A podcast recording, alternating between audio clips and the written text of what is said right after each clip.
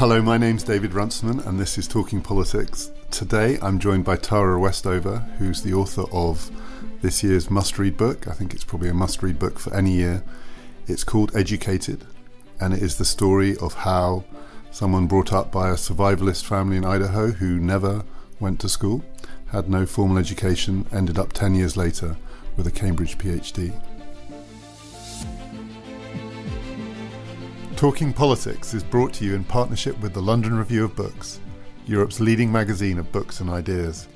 We've already had some LRB writers on this podcast and we'll have some more soon. There's a reading list of pieces to accompany the podcast at lrb.co.uk forward slash talking, along with a special subscription offer for Talking Politics listeners. 12 issues of fearless, expansive, elegant writing for just £12. So I should probably declare a bit of an interest here when I say Tara came to Cambridge and did a PhD. She did do it with me. Uh, I was her supervisor, and I have a very small walk-on part in the book. These are not the most exciting bits of the book, but it's not. I'm not saying this is a must-read because I'm in it. I'm saying it because it is an amazing book, and I'm just going to read a little bit of the Sunday Times review. It is the story of a young woman who showed the most remarkable resilience in the face of extreme poverty, rigid religious beliefs, violence, and family betrayals. It is a beautifully written account of how she grasps the sheer enormity of the world and struggles to find her own place within it. The result is a memoir that is fit to stand alongside the classics. So, it's a really good book. They were nice to me. it's about everything, it's about all sorts of things. We're not called talking all sorts of things, although maybe we should be. We're called talking politics. And it is in part a book about different political outlooks, and also it's about your journey through very, very different worlds. And apart from anything else, these are worlds where people see politics completely differently. So if we kind of follow you on the journey, this conversation is going to be one about how some of the politics played out in these different parts of your life. But if we start at the beginning, where the book starts, where you grew up, and it is a world overshadowed by religion, but it also comes with a very distinctive political outlook too. How did politics look to your family when you were growing up? Well, if I were to sum it up, I would say so I was born the youngest of seven children. I was raised by a father who was something of a charismatic radical. So he was opposed to a lot of the institutions that most people would just take for granted public education, doctors and hospitals, anything to do with the government. And the reason that he opposed these things is because he thought they had been corrupted by something like the Illuminati. So my family just avoided these institutions altogether.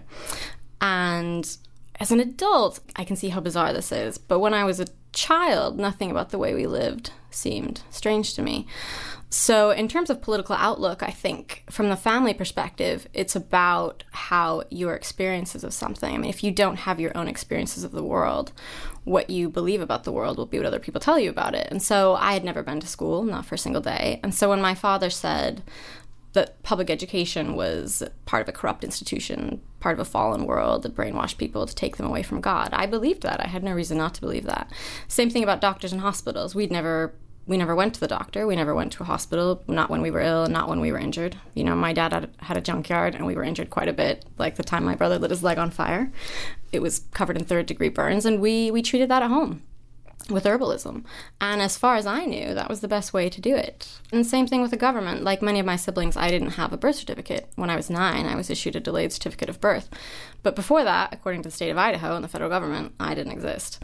So, when you don't have your own experiences, I think it's very easy for someone to come in and say, This is what the world looks like. And as far as you will ever know, that is, that's exactly what it is. So, what did your father think would happen to you if you went to school? So, you, you would be corrupted by this evil worldview, but what did he actually think that meant? I think he believed that schools were, again, part of this very large scale conspiracy, whether it's the Illuminati or the New World Order. He had a lot of different names for it.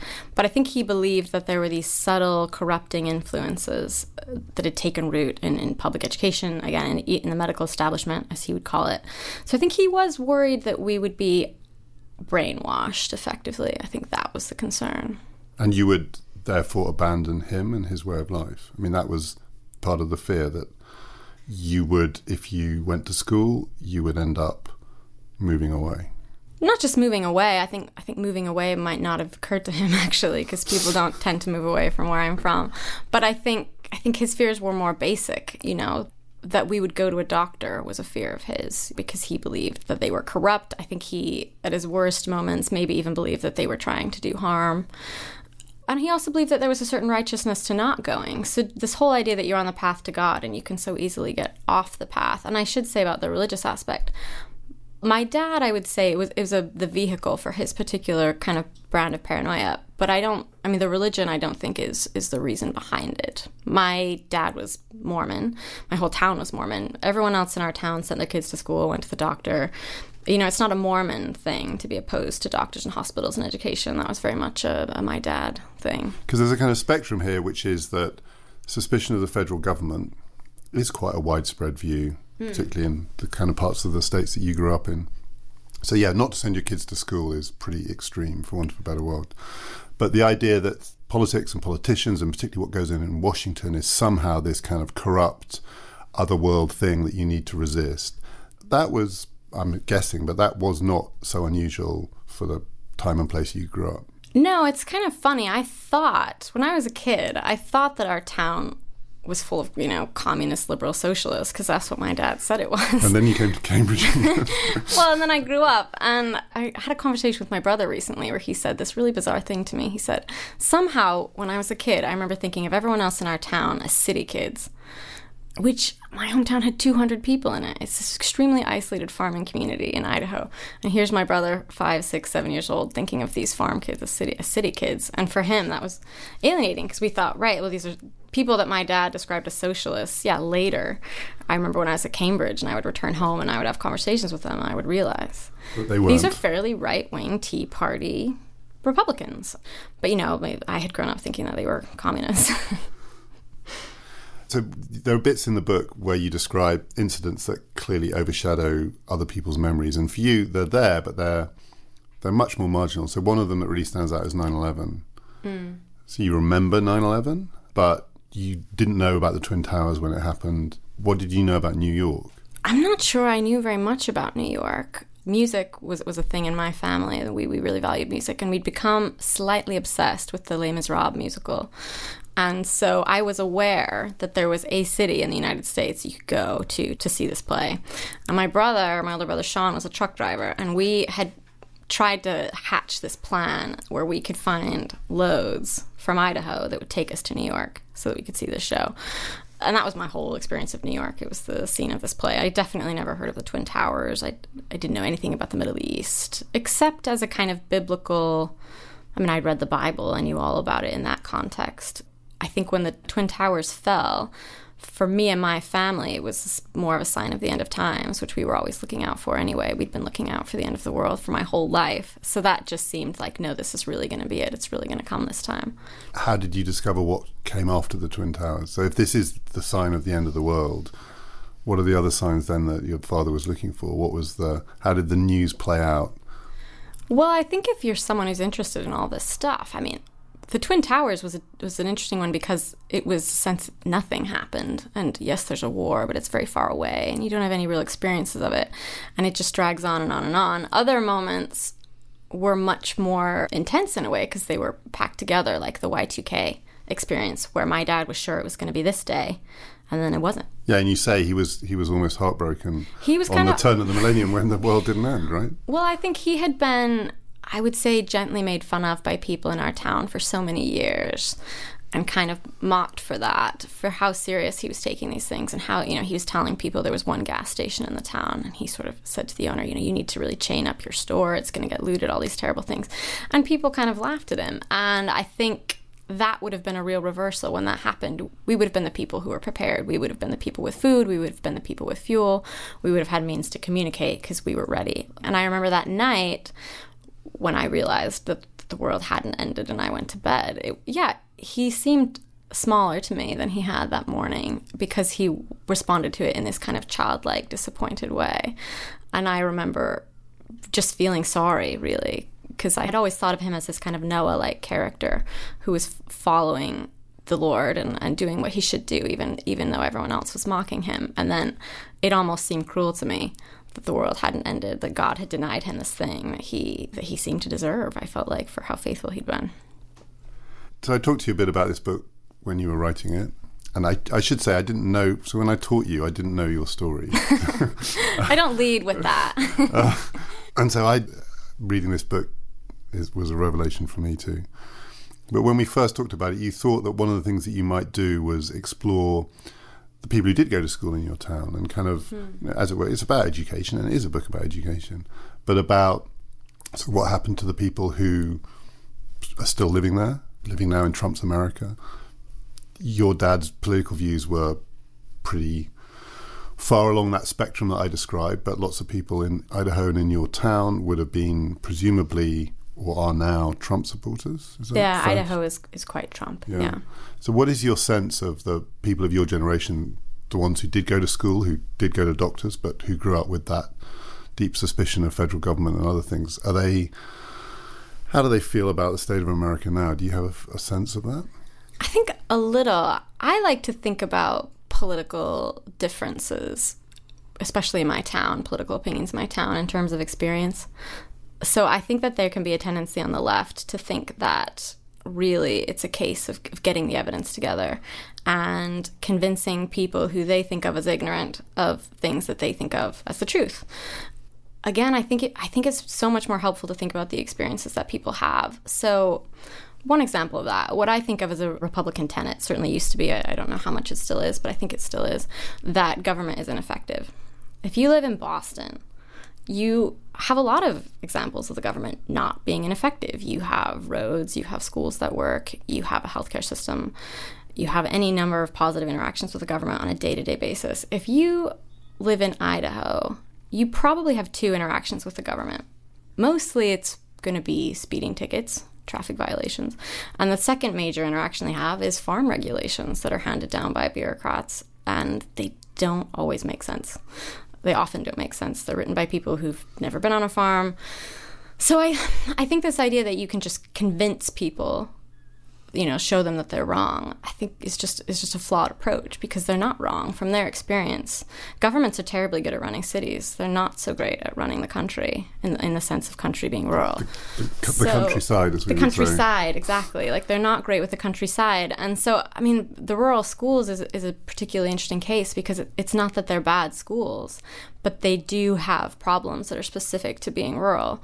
Rural schools do really well on national exams, they do really well with graduation rates, but they really fumble with what they call transition and alignment, which is getting kids from high school into a university and getting them to graduate and getting jobs. And there's probably all kinds of reasons why rural schools struggle. I think one of them could be that for most rural kids that I spoke to, people in my town, the only person they'd ever met who had a college degree was their high school teacher.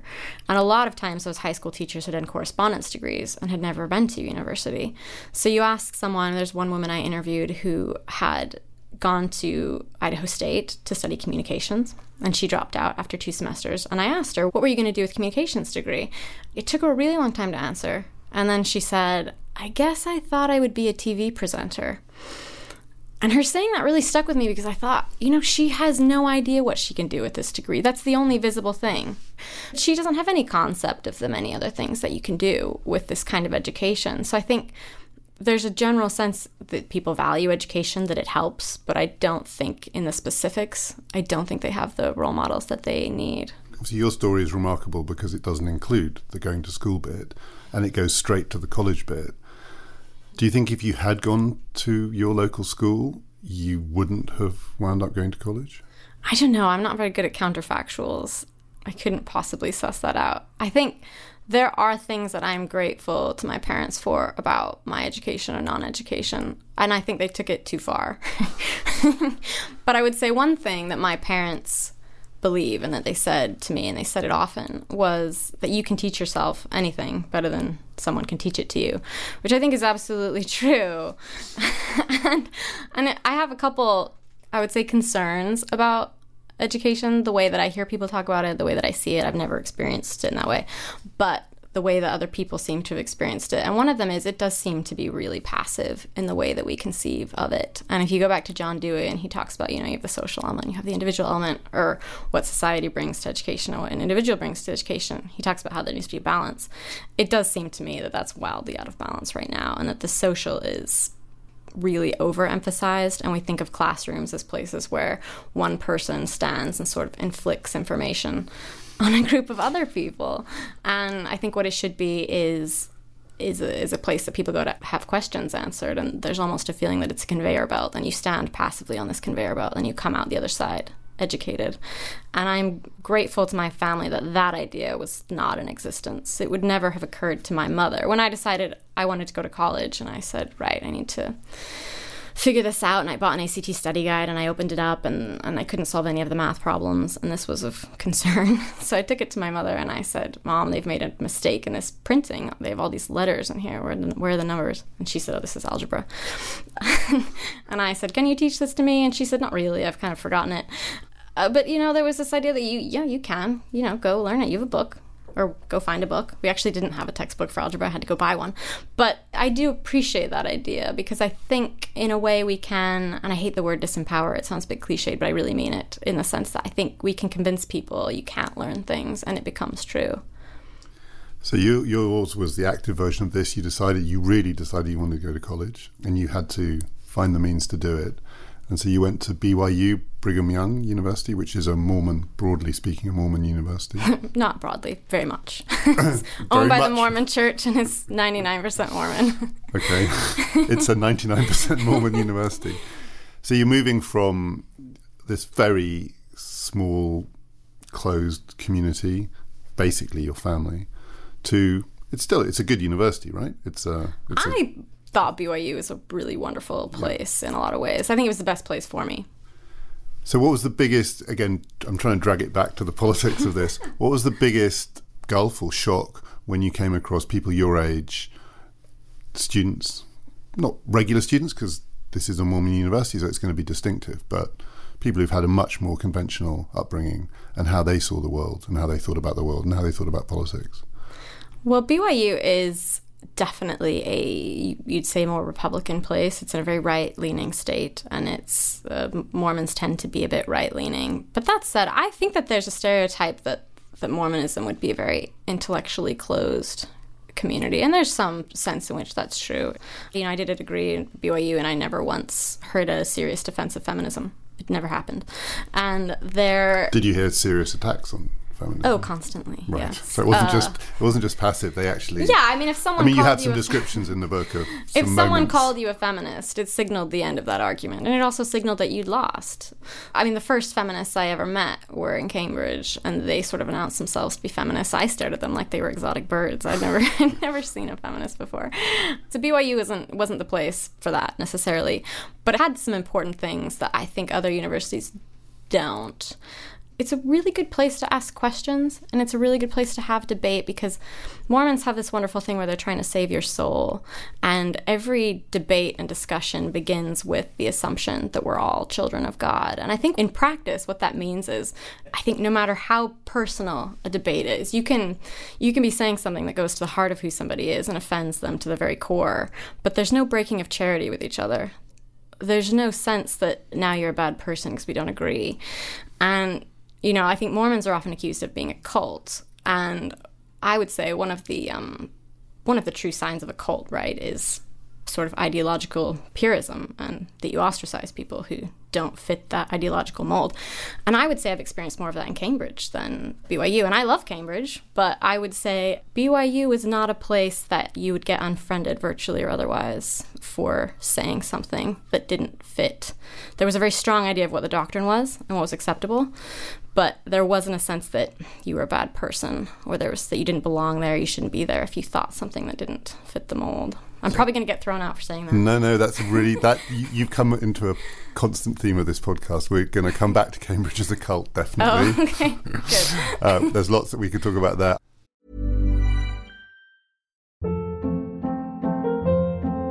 Hold up. What was that? Boring. No flavor. That was as bad as those leftovers you ate all week. Keke Palmer here, and it's time to say hello to something fresh and guilt-free. Hello Fresh. Jazz up dinner with pecan-crusted chicken or garlic butter shrimp scampi. Now that's music to my mouth. Hello Fresh. Let's get this dinner party started. Discover all the delicious possibilities at hellofresh.com.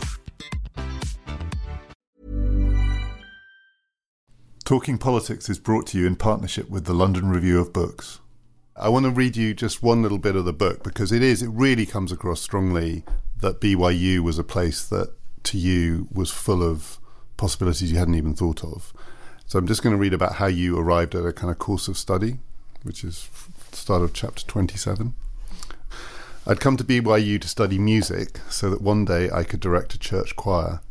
But that semester, the fall of my junior year, I didn't enroll in a single music course.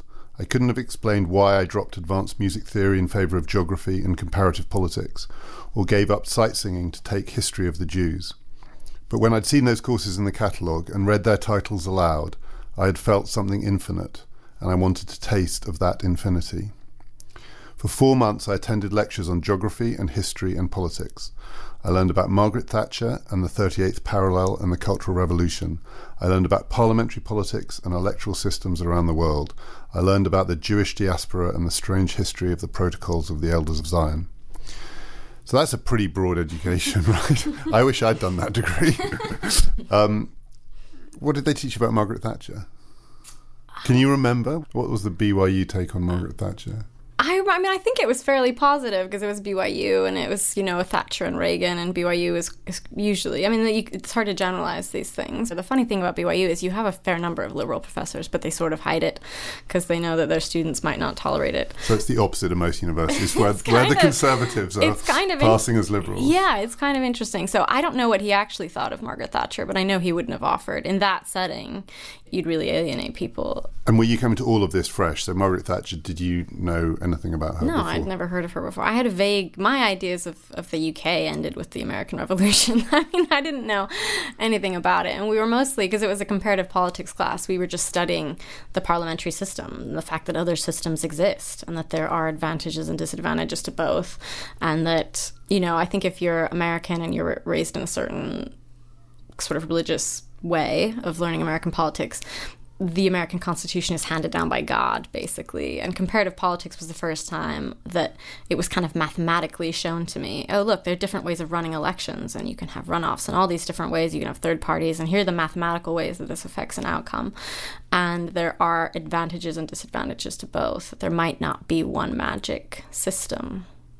And did you feel that because so it wasn't just that your education to that point had been active, but it was also that things were fresh to you that weren't fresh to other people. Everything was fresh to you, right? Every every time you encountered a a subject as part of this really broad And it felt so relevant. I mean, I hadn't been numbed to education. I think there's another thing I worry about with the way people talk about education because I think I don't know if it's that they come to it when they're young and they don't care, or that so much of what an education is, our first experiences of it, not mine, but other people's, are sitting quietly while someone talks. When you're at an age where sitting quietly is really tough. And that wasn't it for me. When I encountered these things, they were extremely relevant. And so the stories of my first term at BYU, you know, one of my first lectures I went to, I raised my hand in a class and I asked a question. I asked what something was because I'd never heard of the word.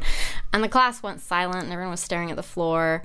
And of course, the word was Holocaust. And I'd asked what it was. And I think people thought that I was making a really kind of off color joke. And I wasn't, of course. or that you were denying it. Yeah, and I wasn't. I had no idea what it was. I was just actually asking, "What is this? What does it mean? I've never heard of this. What is this word?" After that, you know, I, I wasn't majoring in history at the time, but I saw there's a history of the Jews course, and I thought, right, that might be for me. And so I took it. Towards the end of my time at BYU, so three, four years later, my dad visited me, and we went to dinner, and he gave this long lecture about the New World Order and how the, the Jews were trying to take over the world and they were starting to tar- they were trying to start World War III so that they could consolidate their power and all the rest of it. And while he was talking, I thought, I've heard this. And I realized I'd read that. I'd read that in the Protocols of the Elders of Zion. And I knew that that had been published at the turn of the century and in 1921 it had been disproven as a forgery and that that hadn't stopped Hitler four years later from quoting it in Mein Kampf. I also knew that my dad hated Adolf Hitler and would have been horrified that he was quoting him in any way. And it was the first time in my life that I felt like I knew what my dad was saying and he didn't. And that was a very shocking reversal of the parent child relationship because parents often have kids run into a room saying something they've heard and they don't really know what it means and everyone laughs. That's what the parent child relationship is. And this was a complete reversal of that. And it would put us into conflict with each other in a, in a pretty serious way that would ultimately end with estrangement. And I, I tell this, the story of that because I think it's a story that has a lot of drama in it and there's a lot at stake. And that was my experience of education more than being this kind of passive, dead, institutionalized, sterile thing where you know what you're going to get out from when you, you know you put something in and you get something out. And that seems a bit creepy to me. This whole idea that what you do is you take a republican you put them in a university and you get a democrat out kind of is distressing. I think is it shows there's something really wrong with the system. It shouldn't it shouldn't be that at the beginning of a process like that that you know where it's going to go. Not if it's a living, vital, unpredictable thing. I think giving yourself over to an education should feel like a gamble. It should feel like a terrible risk because that's what it is. And one of the themes that comes through is that it, that battle was constant and it didn't all go one way, right? It wasn't like you would go to college, you would be taught something and you'd realize that your father was wrong. Often the view that you grew up with pulled you back against the things that you were being taught. And actually, it was often harder to move away from the stuff that you'd been told as a child into this world. I mean, it comes through really strongly in it that this is a constant. It's a slow process, and it isn't always. Ways. Yeah, exactly. I mean, I think my first semester at Cambridge, I think, is was a pretty good example of that because at Cambridge, I would say you know, my first week in Cambridge, I, I think it was in the Gibbs building. I went to a lecture. I think it was Duncan Kelly who gave this lecture on positive and negative liberty. That kind of moved the world for me a little bit because it had never occurred to me that the obstacles, the restraints that are on a person can be internal. That it's not just that you can have external restraints keeping you from doing something. There can be things, beliefs that you have that might be the most important thing. The most important restraints on you might be inside your own head. That had never occurred to me.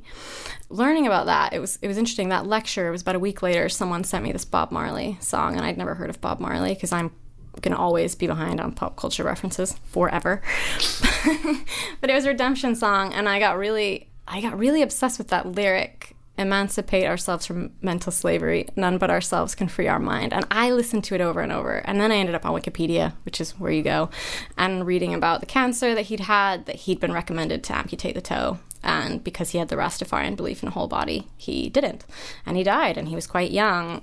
Reading that at that time, I realized I've never had my vaccinations. I've been saying for years that I think my dad's paranoid about the medical establishment and I think he's wrong. I've renounced his world, but I'd never quite found the courage to live in this new one. And so that was a big moment for me I took a big step forward. But at the same time, I mentioned I had encountered feminism at Cambridge for the first time.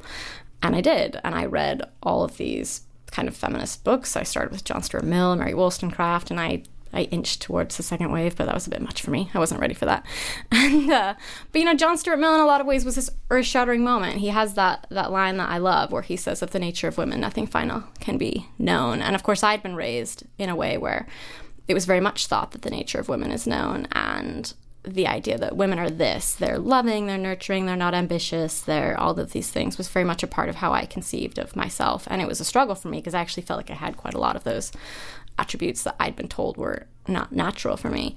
So when I read that, of the nature of women, nothing final can be known, I, yeah, it moved the world in a way, but in a way it really didn't. Because I went back that Christmas and my family was a family that had been infected with violence, especially violence against women. And I witnessed a, a violent episode between my brother and his wife, who was my age.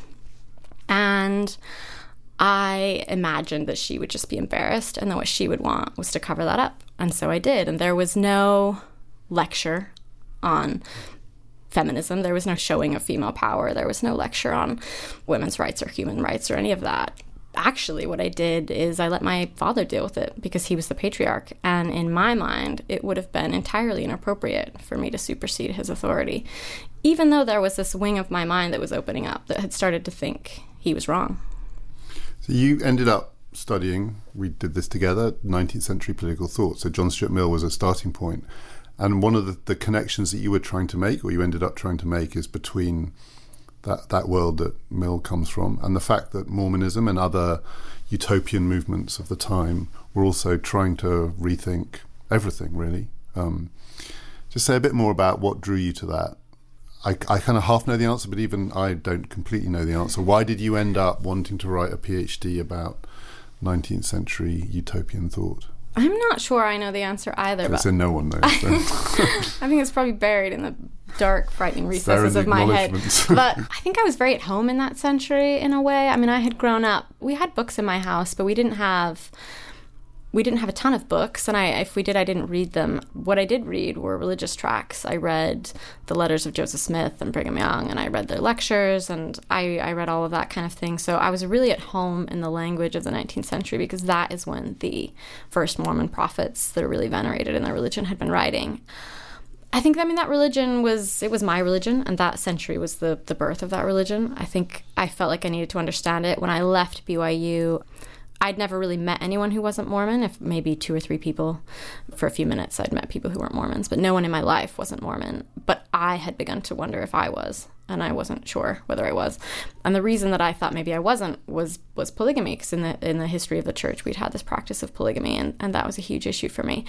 But I also felt like it wasn't something that I could just throw over. It was such a, an important part of my family's heritage and legacy, and I'd had a great great grandmother who was a a plural wife and had sacrificed an enormous amount to get our family to the United States so they could be good Mormons. And so it was something I think I felt like I had to investigate very thoroughly so that I could, in my head at least, tell her I, I d- didn't take the decision entirely lightly.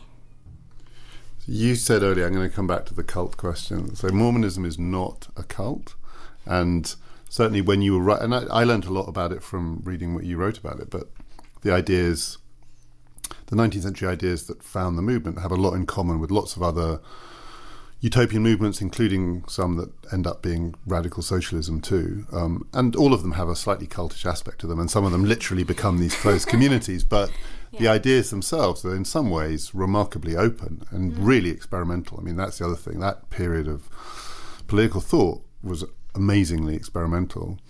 So now we're sitting in Cambridge University.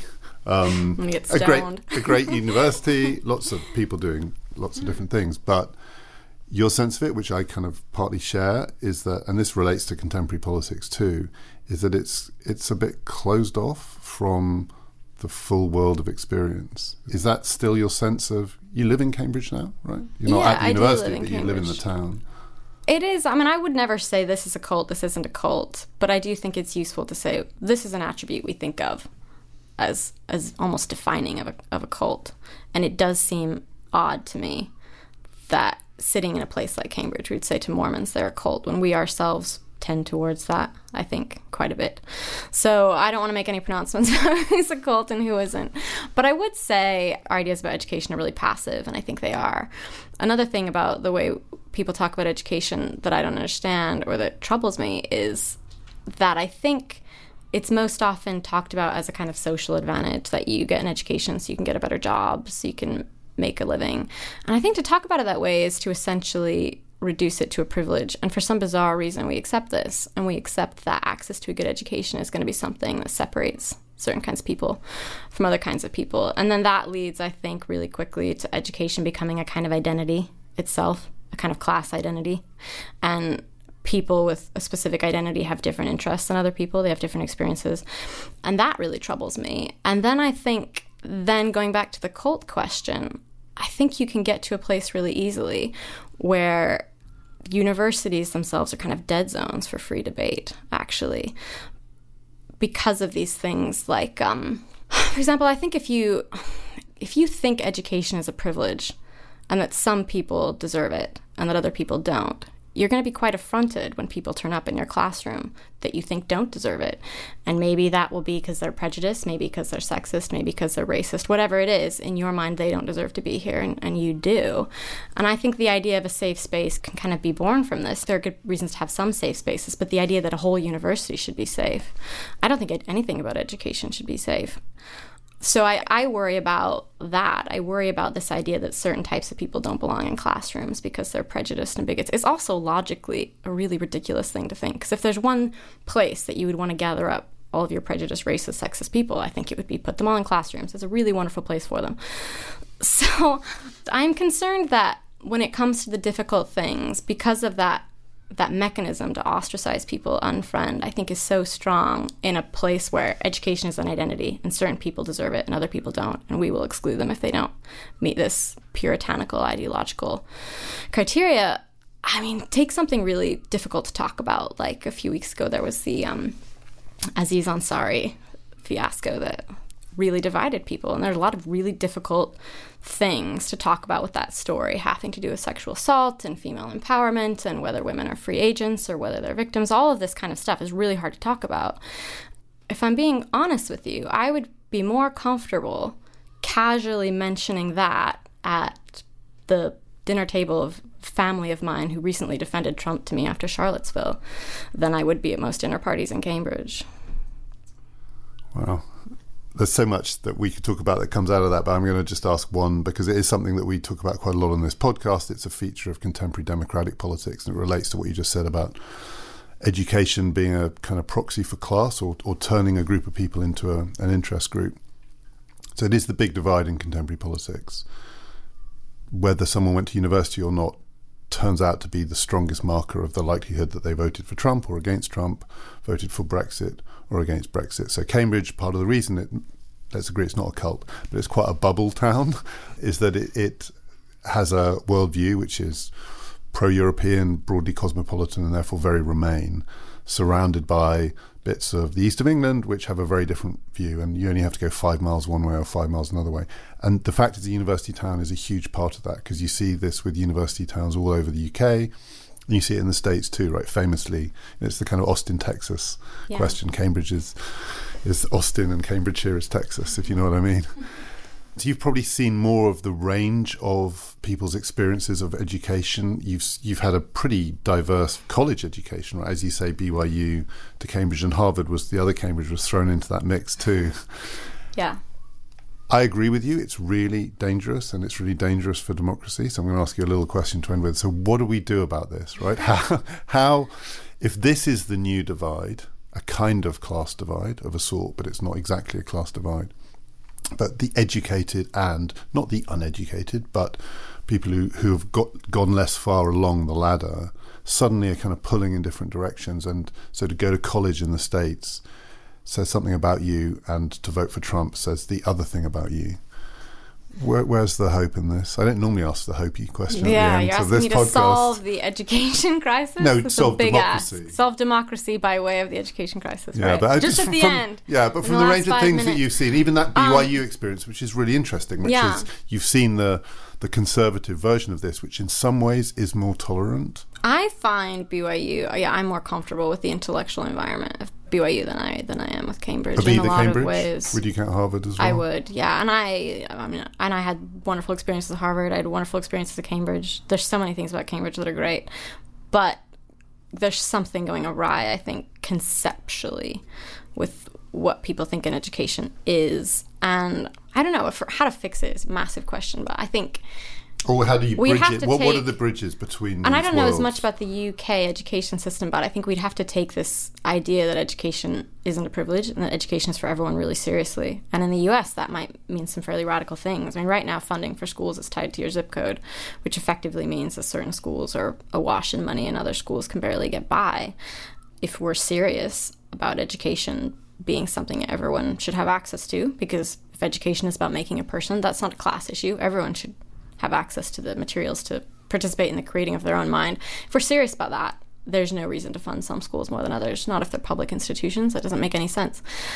So I think there's practical things you can do to, to send that kind of message. And then the, the conceptual side of it, I think the passivity thing for me is really concerning. And I don't, again, I don't know if that's because people start too young. And by the time they are old enough to, to start caring seriously about To intellectual things. I worry that they do.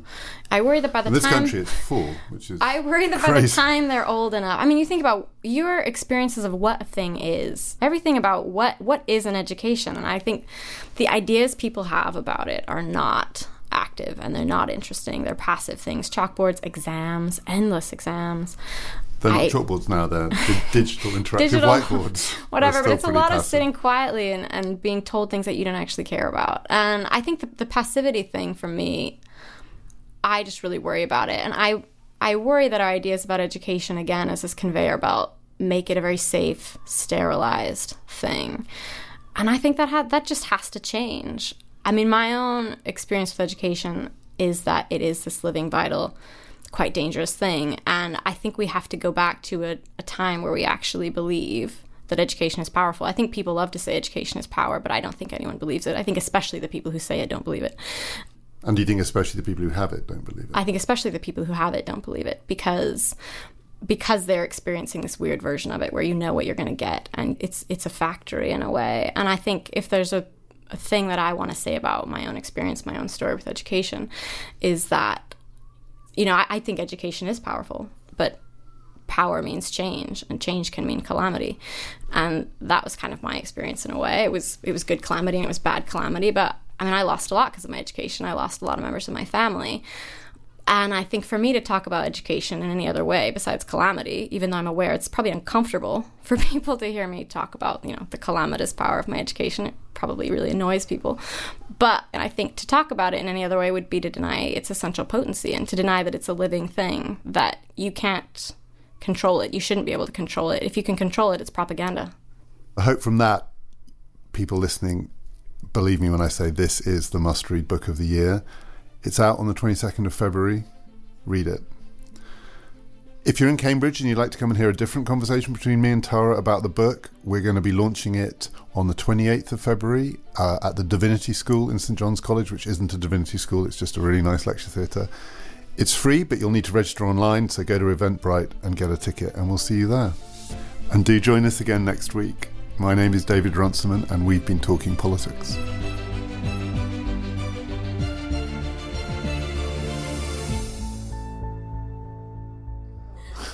Shall I leave that? Shall I just say, Just say join us next week. "Ju- okay, Search on Eventbrite. She doesn't like the way you're doing this. this is this is regular, right? Um, so where do you want me to start from again? You've got to the end of search on Eventbrite. Have I? So I just say, join- okay. Just need to- yeah, just join us next week. It's my Join us favorite part. Do please join us next week. My name is David Runciman, and we've been talking politics. Clunk. Do you want to do it one more time without the thunk of the coffee? Well, I'm just gonna Surprising how it. hard this is. I don't is. seem able to not drink Oh. it, so.